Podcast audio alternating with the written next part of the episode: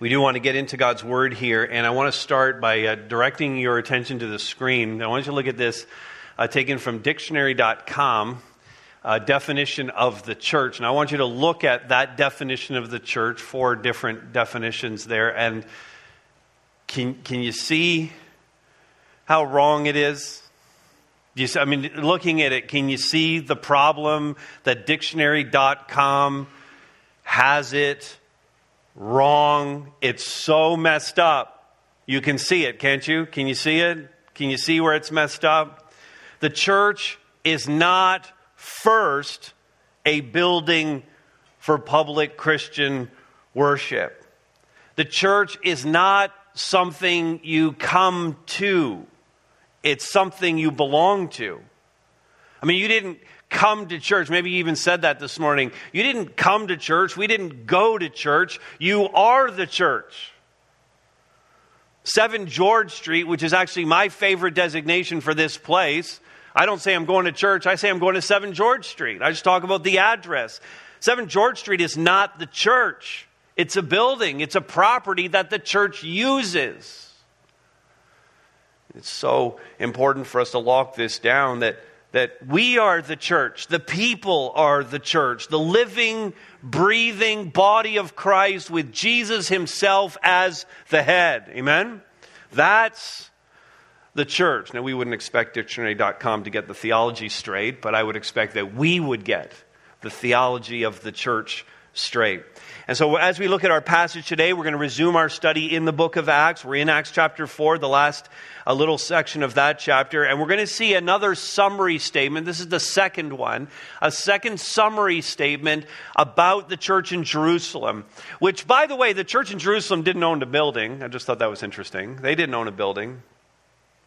And Luke again pauses the action here to review where the church is at and what the church is what's happening in the church. And it's a good thing for a church to do to pause, to take a time out, to take stock, to evaluate, and to make sure that the church is as great as it should be. That's the key word today.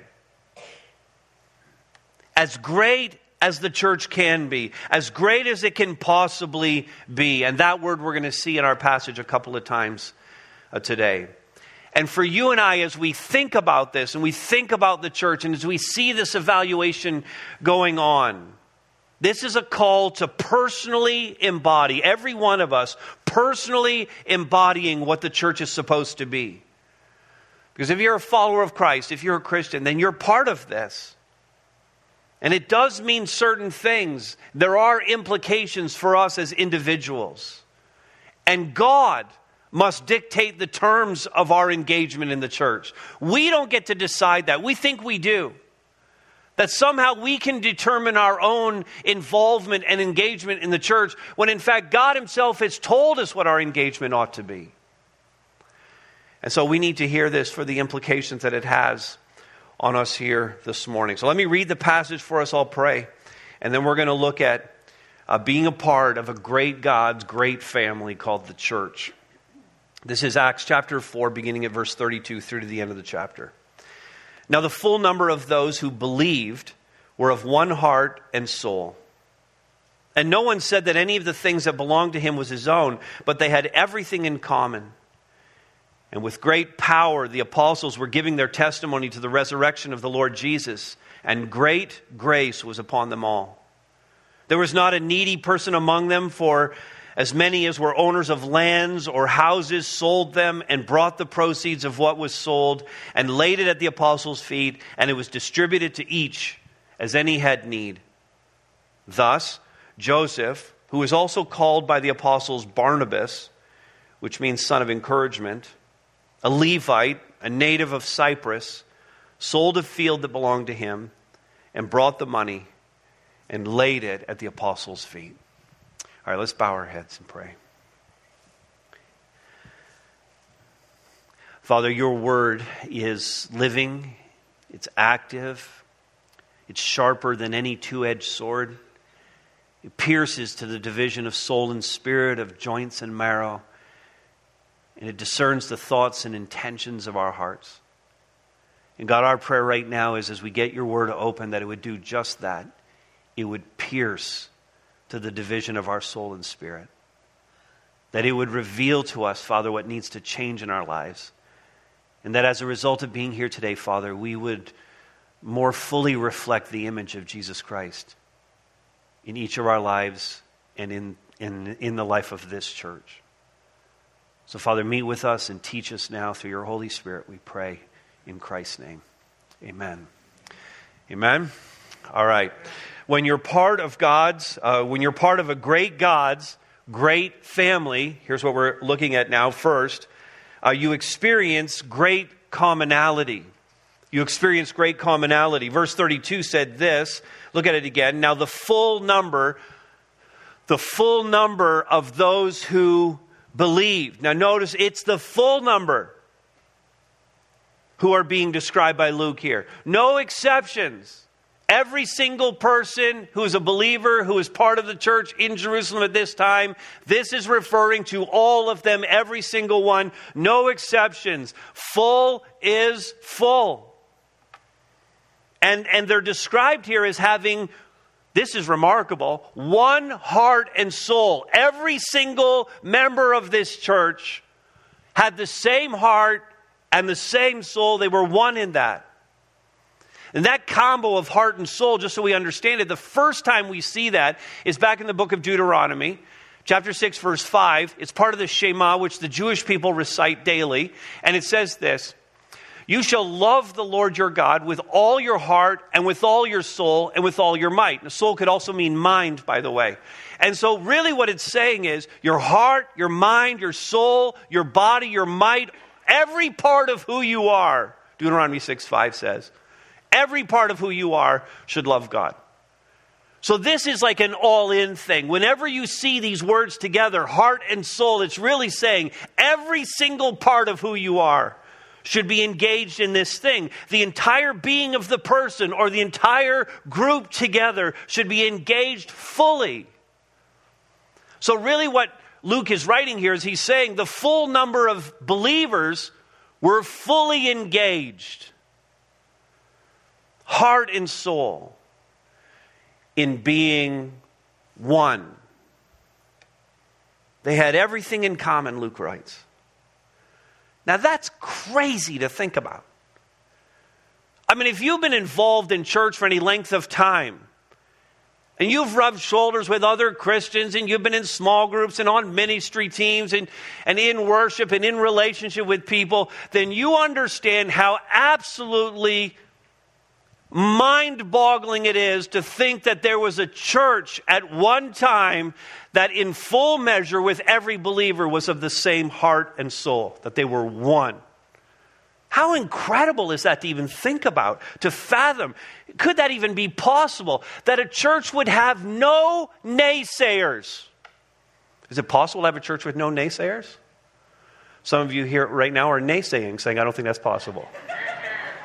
and my point is made. No naysayers. Nobody playing the part, I can't even believe people do this, nobody playing the part of devil's advocate. A church with no disgruntled members.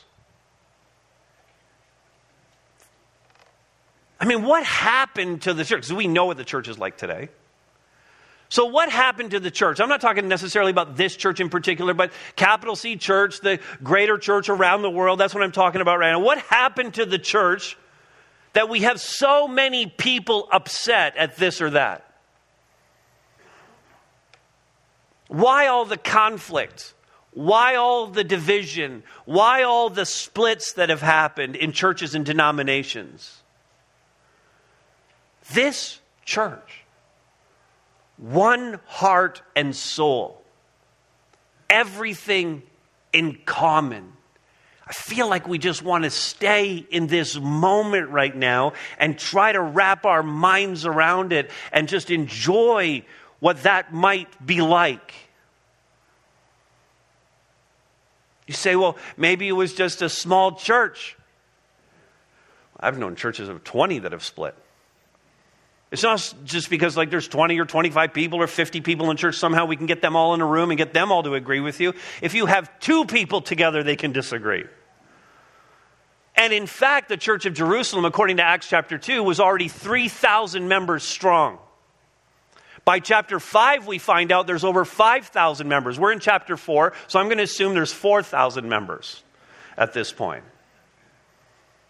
This is a mega church. The very first church that's ever planted becomes a mega church. And not only is it a mega church, but because it was birthed on the day of Pentecost, all these pilgrims were in Jerusalem from all the other parts of the Roman world. And so, I mean, there were people with different skin colors and different ethnic backgrounds and different cultural traditions, and people spoke different languages, and they'd all come together. Barnabas, for example, he's from Cyprus and he's here. And so, this first church, all these different people, this is now a multi ethnic megachurch in the city of Jerusalem.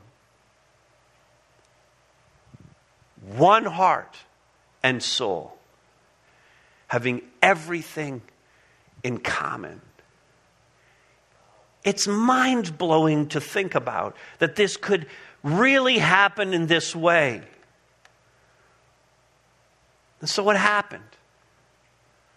I mean, why all these years later is, is, is it so far off the rails? Do you want to know the answer? I ask questions, you answer them. I know I was away for three weeks, but my name is Todd. I preach pretty regularly here on Sundays. Do you want to know the answer? I thought so. What happened? People happened. People happened. That's what happened. Pride happened. Selfishness happened. In a word, sin happened in the church. So, a lot of the time, the church doesn't look very one. It doesn't look like it has the same heart and the same soul. And I really think we could do with some clarity on this whole matter and understand what oneness in the church really looks like. And in fact, we want to look at that by, by just kind of with two very quick points say what, what oneness in the church is not. And you might write these down. What oneness in the church is not. First of all, it is not the absence of conflict and strife. It is not that. Anytime you get people together, you're going to have conflict and strife. True? Some of you are in denial about that, but that's fine. Anytime we get people together, there's going to be conflict and strife. We're still going to have issues crop up, but as Christians, we're going to deal with those issues post haste. Right away, we're going to get at it. And we're going to deal with those issues, in fact, in a way that honors the Lord. We're going to deal with those issues in a way that is grounded in the scriptures. We're going to deal with those issues in a way that is governed by the law of love. We're going to deal with those issues in a way that is striving for peace with everyone. And I'd love to unpack all of that, and that would be super helpful. But as we move along in the book of Acts, we're going to see so many times where there's actual conflict, and we're going to come back to this question again because it doesn't actually take long for things to go off the rails in this very first multi ethnic megachurch in the city of Jerusalem. In fact, um, next Sunday. In Acts chapter 5, in contrast to what we see Barnabas do here, we see conflict in the church. In chapter 6, there's a whole issue between widows, and there's a whole ethnic thing that happens between Greek speaking widows and, and Hebrew speaking widows, and who's caring for them. And, and then you get all the way to Acts chapter 15, and there's a whole thing about now they got all these converts coming out of the Gentiles, the Greek speaking people, and, and, and there's conflict with them and whether they should be following some of the uh, Jewish laws, and, and so there's a whole council called, and there's arguments made and discussions that are had because there's so much tension about it. By the end of Acts chapter 15, in fact, two of the most prominent leaders, probably the two most prominent leaders in the, in the early church after uh, Acts 13, are Barnabas and Paul. And they had been on a missionary journey together, they were for each other, they were friends, and they split. And, and the scriptures tell us that a sharp disagreement came between those two leaders. And in fact, it's a sharp disagreement that in the scriptures, even though the scriptures speak so well of both men, that it was never reconciled for us. And so this is normal. We have to handle it in a way that honors the Lord, The, con- the church had conflict relationally, and we need to deal with these things in a way that honors Jesus Christ. And so that's the first one. Okay, what, uh, what oneness in the church is not, it's not the absence of conflict and strife. Those things are still going to happen. Um, secondly, it is not that we have to agree on all points of all things. Okay, it is not that as Christians we have to agree on all points on all things. We certainly agree on the core aspects of our faith or what we believe. We believe the scriptures are inspired by God. We believe that Jesus Christ uh, is the one and only Son of God. We believe in his redemptive plan, uh, the Father's love for us. We uh, believe in the Holy Spirit and his indwelling. We believe in the coming of Christ. We believe in the mission that Christ has given to us. These are the core doctrines, beliefs that we have, and we share in all of these. And on these points, the word is clear. But on a thousand other matters, we can disagree on how to govern a church. We can disagree on um, worship and music styles. We can disagree on preaching style, on the nature and frequency of communion, or which mode of baptism that we should be using, or what a specific strategy around the mission should be. On all of these things, we can disagree, but as believers, we can still be one on the core issues, and we can still speak well of each other. Amen still speak well of each other, still pray for one another to be successful at the mission God has entrusted to one another. On all of those things, uh, there can be disagreement and yet oneness. And this well known phrase that's always been super helpful, but I feel like we need to remind ourselves of it frequently. Maybe you have heard this before. Uh, take a look. In essentials, unity. In non essentials, liberty. In all things, love. And listen, if we had that in a place where we were constantly reminding ourselves of it, that, that on the core issues of what we believe, there needs to be unity. We need to be one in those things. Heart and soul, wholly committed to the core of what we believe. No matter what the name of the is on the church, no matter what denomination it is, on those things we agree. But then in all those secondary and tertiary matters, listen, we're pushing those into the realm of liberty. We may not agree on them, but that's fine. When you start talking about all the splits and everything that's happened in the world, I mean, you talk about, you know, there's hundreds of different denominations. I think there's hundreds of different kinds of Baptist, let alone denominations. I think there's a hundred different kinds of Pentecostal. Pentecostals, they, Pentecostal split, split like weekly over, you know, the intonation in the speaking of tongues. I mean, I'm just telling you, like everything splits up like that. There's so much diversity on secondary issues or tertiary issues. We're not going to make those the thing. And then, of course, the one thing that covers all of it is love. Because this is the one thing that the world needs to see from us more than anything else. And so we uh, we don't have to agree on all points of all things. But the church, as the first church was, had everything. Listen, the phrase was everything in common. Let's just make it this had everything of consequence in common. The church had everything of consequence in common, and so should we. All right, that's one down. Here's another. When you're part of a great God's great family, you witness and preach with great power Verse 33, the first part there says, And with great power the apostles were giving their testimony, preaching, witnessing, teaching, all of that, to the resurrection of the Lord Jesus Christ. Now, that word great in the verse, in, in the Greek, the literal word is mega. It's a word that we've taken from Greek and brought it into English, and we use it for something that's like massive and huge. If it's mega, it's bigger than big. And so when he talks here about great power, and with great power, he's really saying, and with mega power, with mega power, this mission is being carried on. Everything that's happening, everything we've already looked at in the book of Acts, the healings and the conversions and the changes in people's lives and the birthing of the church could only be explained by the power of the Holy Spirit. The Spirit working in an extraordinary and supernatural way.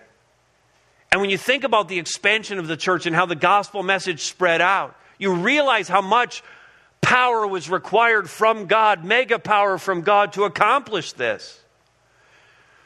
By the end of the um, uh, the 100s, when you got to around 100s in the 90s, 80, 90s, the Apostle John's the last of the apostles who's alive, who hasn't been martyred, and he writes the book of Revelation, the last book to be written. Within a hundred years of John writing the book of Revelation and then the last of the apostles dying, within a hundred years of that, the gospel is being preached, churches are being established, established in every part of the Roman Empire. And beyond the Roman Empire, into places like India and Ethiopia, there's a gospel witness. You think about that, and we, we go, well, that's 100 years. And, and in fact, it's about a, 155 years since the resurrection. It, that took a long time to just kind of spread out there. But when you start to think about how difficult travel was, there was no easy ways to get around. You had to walk everywhere. Maybe you could hitch a ride on a camel. I don't know. That doesn't sound like fun. I mean, maybe you'd have to maybe take a boat, a dangerous boat ride along the Mediterranean. But otherwise, you were in caravans and you were walking from one place to another and in all kinds of peril doing that. There was no modern means of transportation. You couldn't get in your car and drive to the next city or country. You couldn't fly there. You couldn't take a good boat there. You couldn't do any of those things. You couldn't communicate by publishing anything because there was no publishing industry. There was no books or pamphlets to hand out. There was no way to communicate over the phone, over radio, over TV, or the internet. You couldn't just start a podcast to preach to people in the next country. You had to go there. You had to fulfill the mission yourself. And when you think about that, you see just how rem- remarkable the spread of the, of the gospel really was. And you get a sense of the urgency that the people felt to complete the mission as it was given to them by Jesus. Remember back in Acts chapter 1, verse 8, Jesus said, You're going to be my witnesses in Jerusalem and Judea and Samaria and to the end of the earth. And the remarkable thing about that is they didn't know where the end of the earth was. I mean, we do. We have all the maps.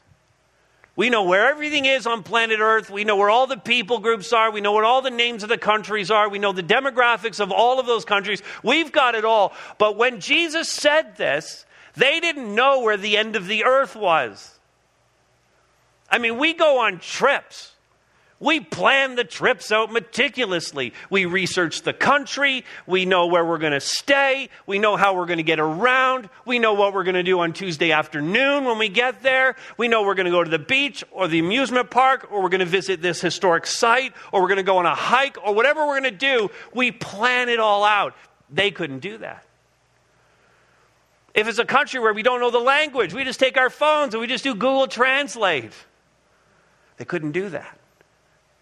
The end of the earth to them was a mysterious place of darkness. They didn't even know what was there, what language the people spoke, what the culture was like. And yet they went, sensing the urgency of what Jesus had told them to do, into that unknown. Kent Hughes, whose book I'm reading for this series, said, the main reason the church spread as it did was that it is by nature expansive. By the nature of the church and the mission we've been given, it, it's supposed to grow numerically. It's supposed to go to new places. It's supposed to lead people to Jesus. It's supposed to establish new churches. That's the very nature of the church and the mission. Christ is the only way, and he set the supreme missionary example by giving his life for the world. This produced in his followers a mindset. This is so important. Now, catch this a mindset of outreach, sacrificial service, and growth. Now, for sure, we see this. Leave that quote up there. For sure, we see this in the book of Acts as we walk through it. We see those three things. We see this mindset of outreach. I need to go to new cities and preach the gospel. We see sacrificial service, people willing to give up their own lives. In fact, we see martyrdom, people willing to sacrifice everything for the sake of the gospel mission. And growth. There's a lot of places in the Bible that speak about the, the quality of our growth and maturing in Christ. But that's not what this is talking about. When we're talking about growth here, we're talking about numerical growth. More Christians, more churches. That's what it's talking about. Now, that's the mindset of these believers in the book of Acts. But the question for us this morning is is this our mindset? Are we also, as a church, am I also, as an individual, committed to outreach? To actually take the gospel to people who haven't heard it yet? Am I committed to sacrificial service? Am I committed to quantitative growth in our church? Are we providing God with opportunities for Him to show us His mega power as we preach and teach the Word of God and reach out and witness to those who don't know Him? Or have we just become comfortable? And do we just prefer that everything was safe? Because after all, isn't that just easier? It's way easier for me. I can play it safe. I like comfort as much as anyone else. But that isn't exactly what God has called us as the followers of Christ to be and to do. Mean, there's easier ways to live than to wake up tomorrow morning and be committed in everything that I do. I'm not talking about me as a pastor. I'm talking about you saying this for yourself. Waking up tomorrow morning and saying, I'm committed today to the mission of Jesus Christ. I mean, what we're reading here, the end of chapter 4, comes after there's been an arrest and there's been questioning. And then the believers all get together and they pray this prayer in verse 29 Lord, look upon their threats they told them, Don't preach anymore in Jesus' name. And they said, We can't do that. We have to. Lord, look upon their threats, is their prayer. Look upon these challenges, look upon these obstacles to us fulfilling the mission, and grant that your servants would continue to speak your word with all boldness. So oh, tomorrow morning I wake up and I say, Today I'm committed to the mission of Jesus Christ. And whatever obstacles, whatever threats, whatever persecution, whatever challenges I face, no matter what that is, God, the thing that I want you to do in me more than anything else is allow me the opportunity to speak your word with boldness.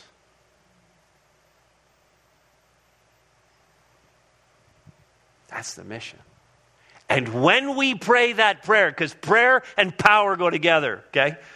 Prayer and mega power go together. So when I pray that prayer and I put myself out there and I'm committed to the mission, then we give God this incredible opportunity to demonstrate his mega power through us. To do something we could never imagine he would do.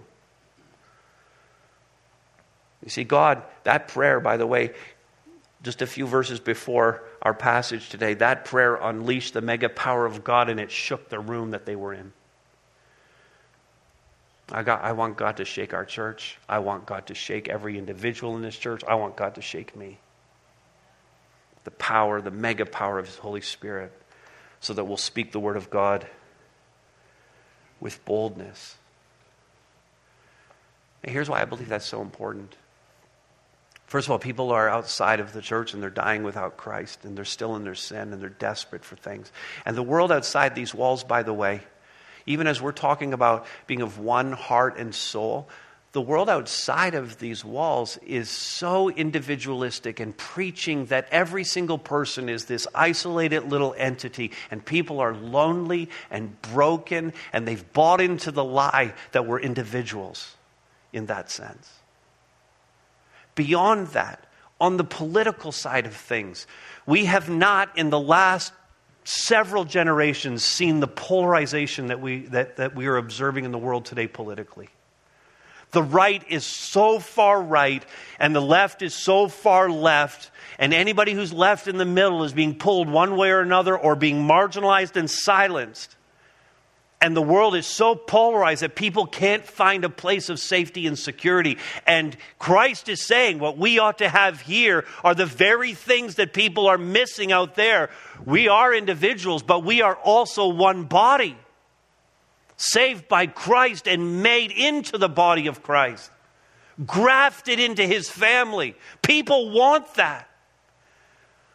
Far from the polarization we see politically out there, we come in here and say, we believe a certain set of things that have been handed to us from God. And we have one heart and one soul about these things. And as I'm telling you, in a world that is individualistic and polarized, if we could model these things, that alone would, would draw people in and be attractive to them because they're not getting it outside of the gospel.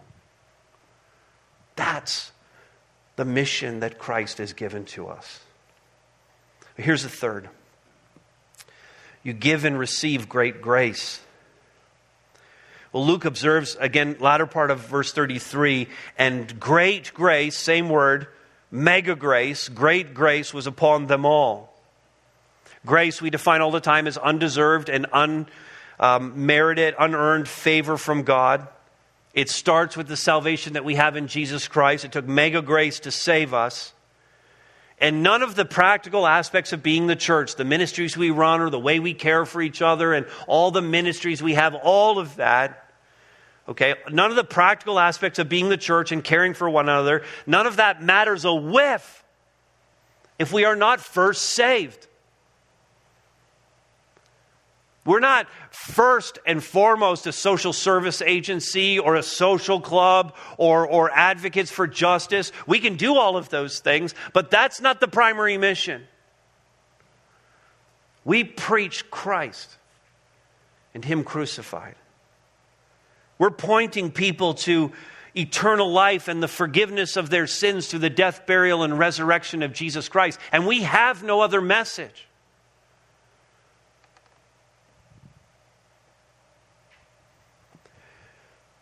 That's the most critical aspect of everything that we do. Having accepted Him as our Lord and Savior, having received His abundant mega grace in our lives, we're then made part of His church, the body of Christ.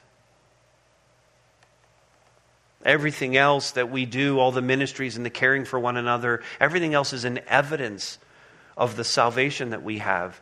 Great grace, mega grace was upon them all in saving them, saving us, then in using them and using us to be dispensers of the great grace of God, the mega grace of God to others in both the preaching of the gospel and the caring for needs and demonstrating love for one another.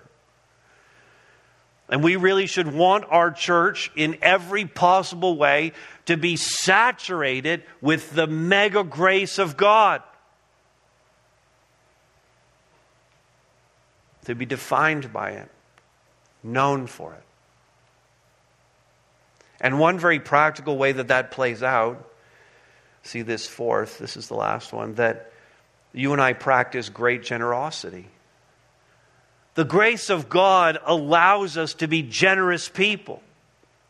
Now, I want you to look back at verse 33. We didn't go through every aspect of that verse. I want you to look back there for a moment and look at this description. No one said, okay, these are all the members of the church. No one said that any of the things that belonged to him was his own, but they had everything in common.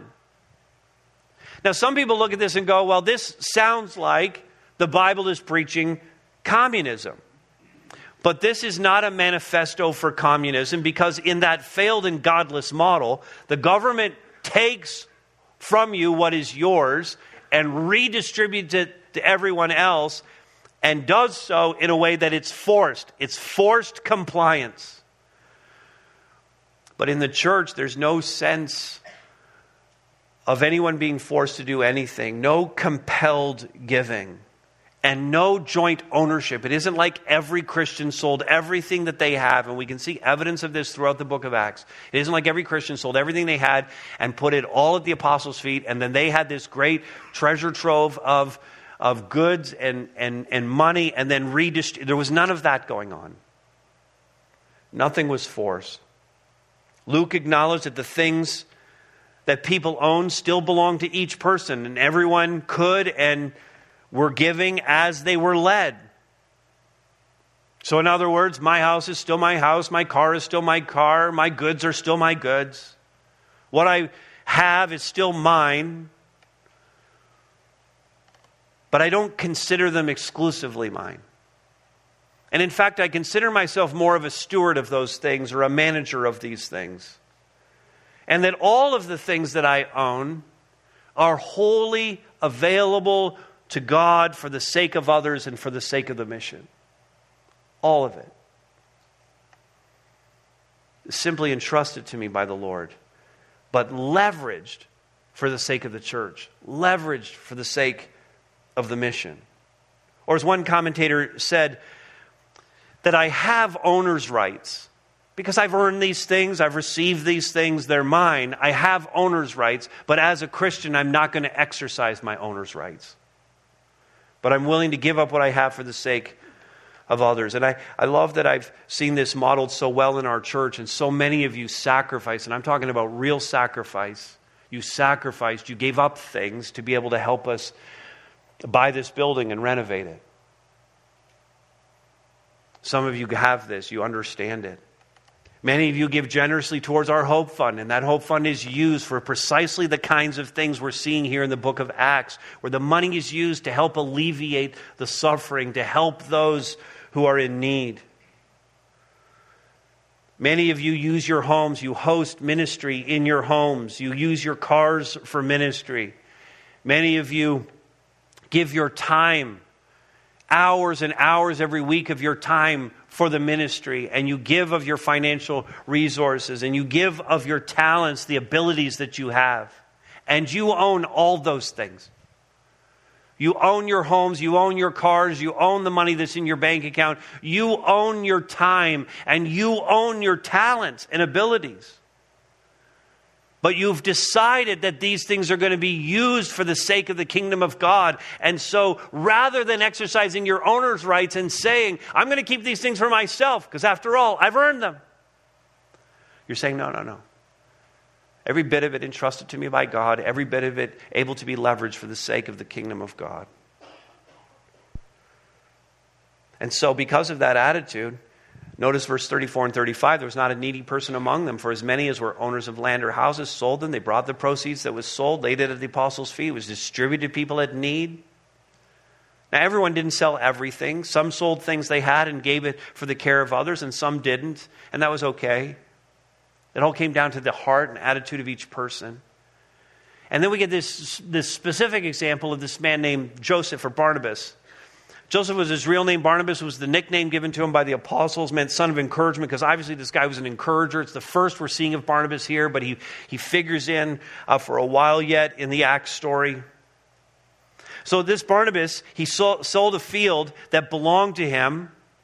That's all it says. He, he just sold a field that belonged to him. He obviously didn't sell his house or anything else. He sold a field and he brought that money and he laid it at the apostles' feet.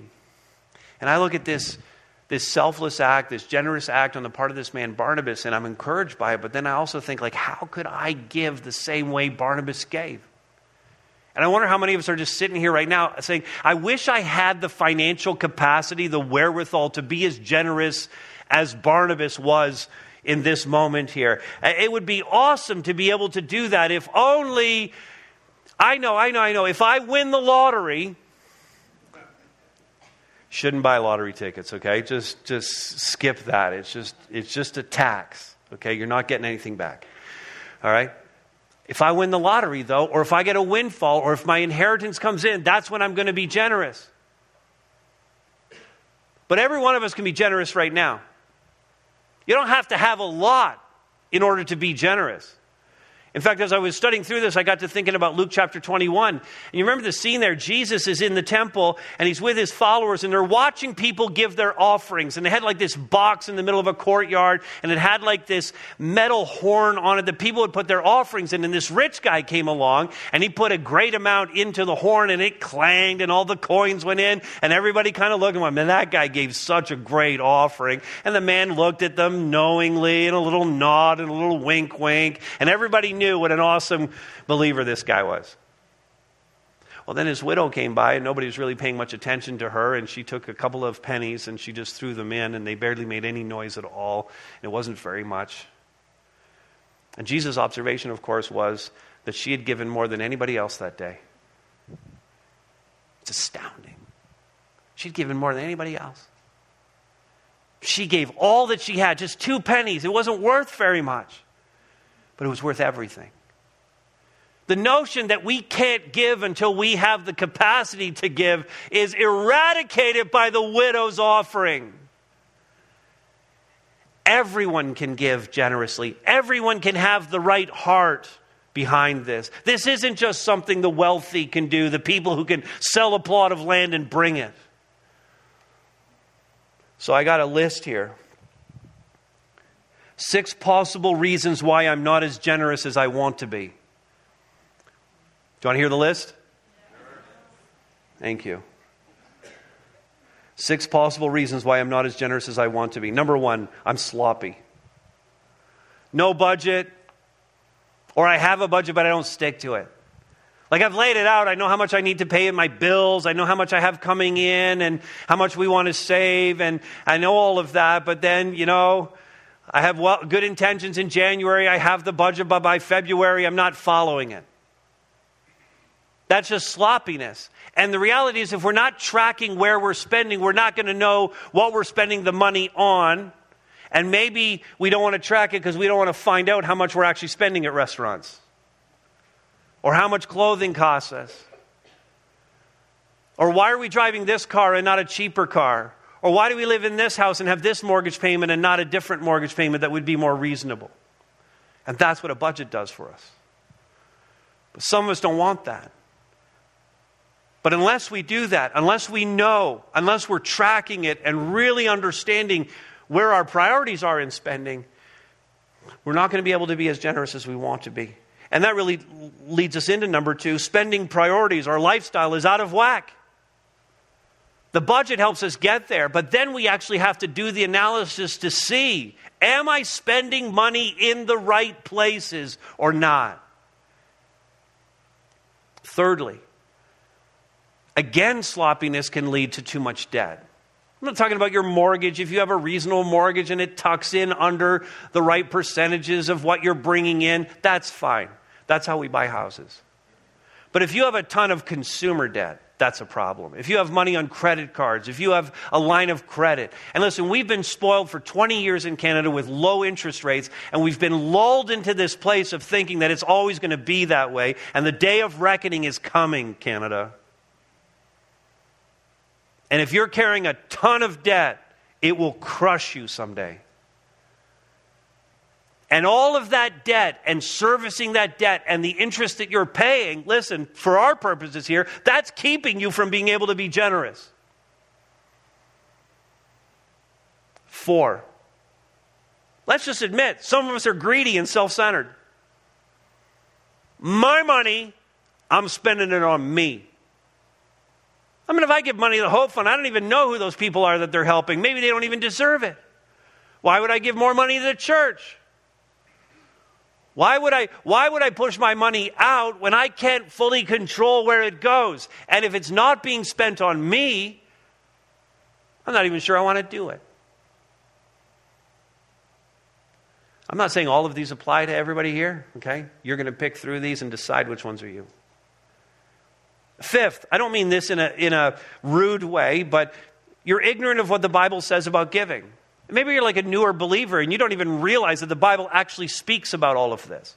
That it teaches us, and that part of being a disciple of Christ is that we actually handle our money in a responsible way. Maybe you don't even realize that.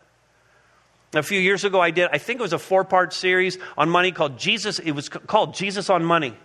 And we went through all the scripture passages that deal with finances, and it goes through a lot of these principles. And if, if you're just ignorant, you don't know, you need to be taught about money issues, go to that series. It's linked in the sermon notes at hbc.info.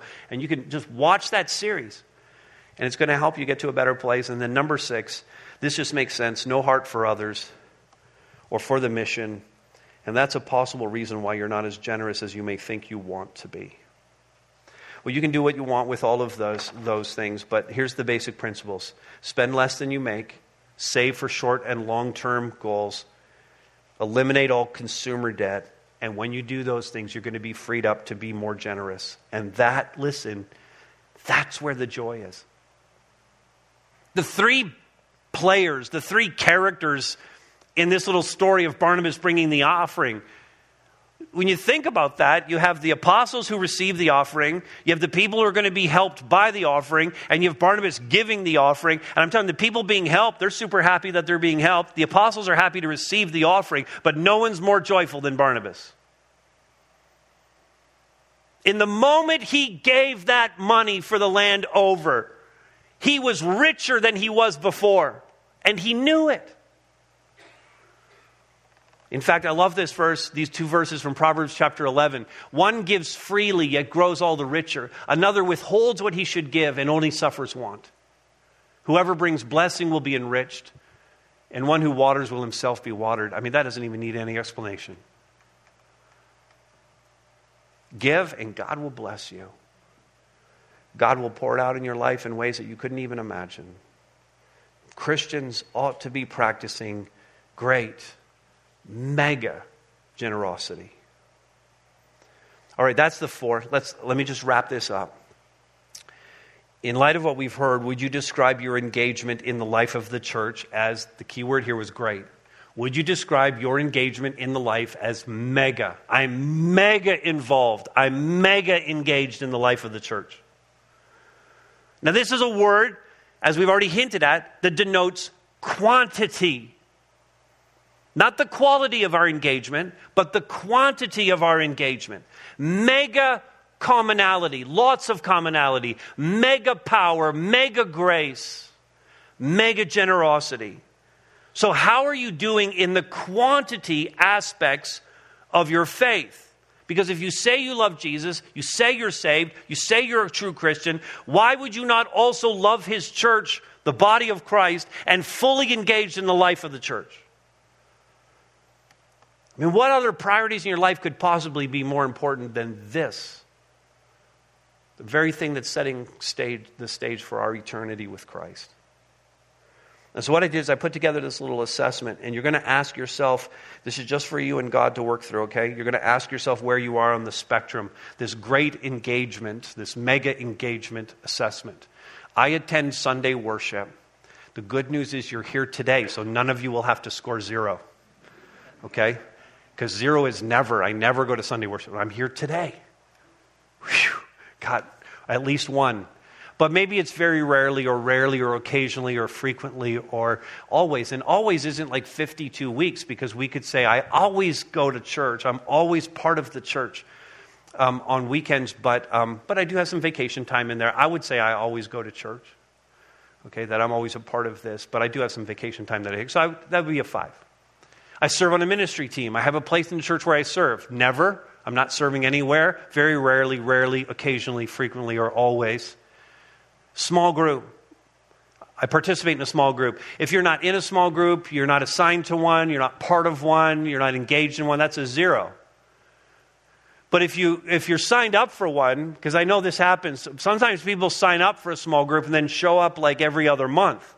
We're not giving yourself a five for being in a small group, in a small group. That's like a very rarely or a rarely. That's a one or a two, occasionally, frequently, whatever it is for you. And then I give a generous offering. And I put the word generous in there because that's what we're talking about here. And Christians give generously. It is one of the characteristics of our giving. So it isn't just I flipped God a 20 today. You're just tipping God, okay? This, this, is, this is like I'm engaged in giving in a way that makes an impact.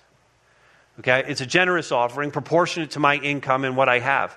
But um, if you never do that, that's a zero. If very rarely, rarely, occasionally, frequently, or you always do that, give yourself a five. Now, this is just between you and God, I said. And again, I'm just going to say the caution.